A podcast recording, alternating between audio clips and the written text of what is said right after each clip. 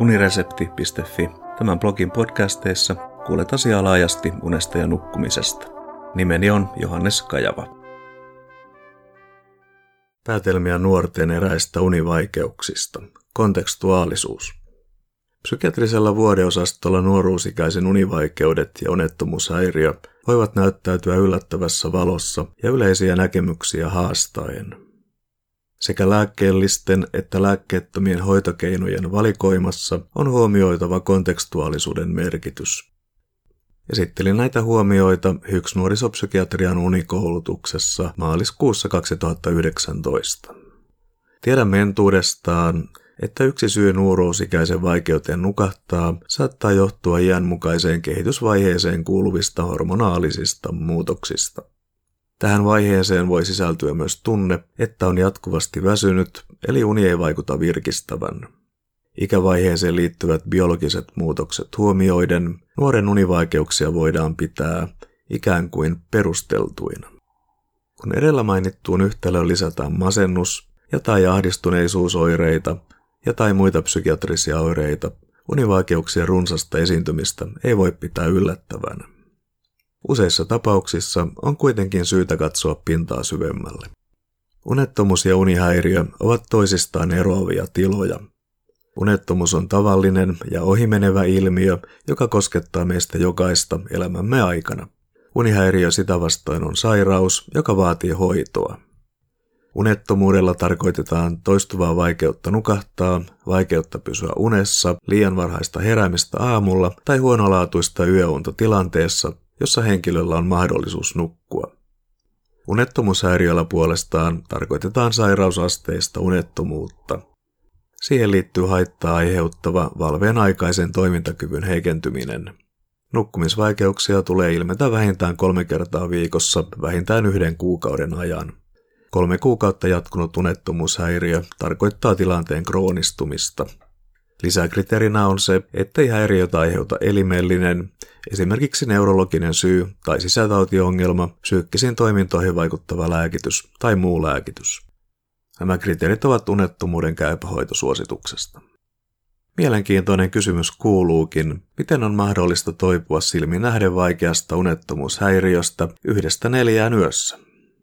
Olen havainnoinut ja tutkinut psykiatrisessa osastohoidossa olleiden nuorten univaikeuksia. Päätelmäni perustuvat noin 500 vapaamuotoiseen ja useimmissa tapauksissa strukturoituun haastatteluun sekä havainnointiin lähes 2000 yön ajalta kello 21 ja 8 välisenä aikana.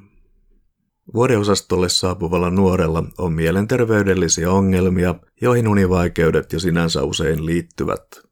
Silti tässä kohden on syytä pitää mielessä se mahdollisuus, että univaikeudet voivat esiintyä riippumatta olemassa olevista mielenterveydellisistä ongelmista.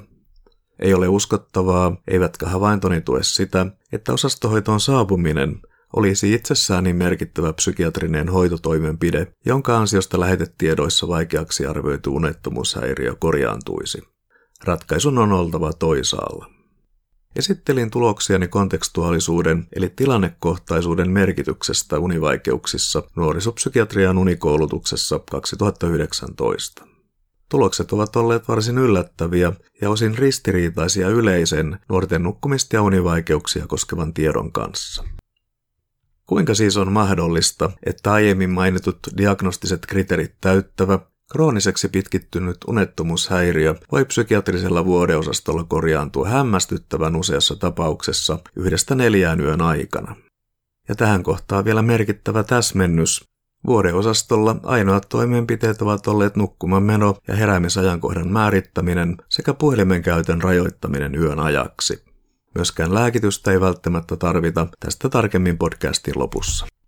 Alustava johtopäätökseni on, että tällainen mahdollisesti jopa vuosia kestänyt tila tulisi pikemmin tulkita tilannekohtaiseksi eli kontekstuaaliseksi unettomuudeksi kuin pitkäaikaiseksi unettomuushäiriöksi.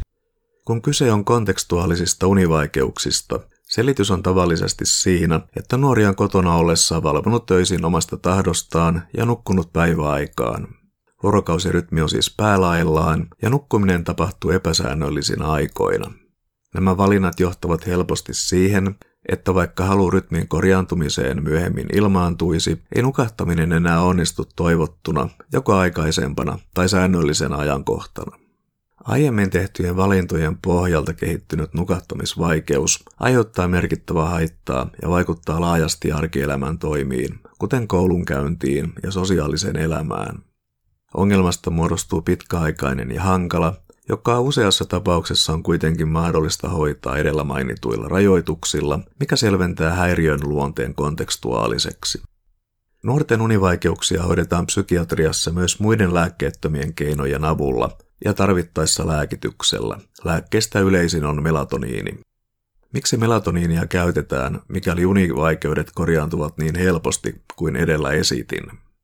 Se johtuu siitä, että eräillä nuorilla unen saantia voidaan tästä huolimatta helpottaa pimeähormonilla, sillä kuten tiedetään, iänmukainen melatoniinin erityshuippu on todennäköisesti myöhentynyt. Melatoniinia voidaan siis käyttää edellä mainittujen nukkumaanmenon liittyvien rajoitusten lisäksi, mutta se ei suinkaan ole tai olisi kaikissa tapauksissa välttämätöntä. Nuorten univaikeuksien syiden selvittäminen ja niiden asianmukaisen hoidon määrittäminen ei ole helppoa eikä yksinkertaista. Oikeiden kysymysten esittäminen niin nuorelle itselleen kuin hänen vanhemmilleen ei aina tuota todenmukaista kuvaa univaikeuksien laadusta ja syistä. On mahdollista, että kroonistuneelta vaikuttava vakavaasteinen unihäiriö on periaatteessa helposti hoidettavissa, mutta käytännössä vaikeaa, sillä nuoren elinympäristö jossa univaikeudet ovat kehittyneet, ei muutu toiseksi vastaanotolla käynnin tai vuodeosastolla vietettyjen viikkojen seurauksena. Konteksti vaihtuessa entisenlaiseksi saavutettu hyöty voi pian kadota. Toivoa silti on. Kiitos kuuntelemisesta, ja mikäli pidit jutusta, linkkaa se unesta ja nukkumisesta kiinnostuneille.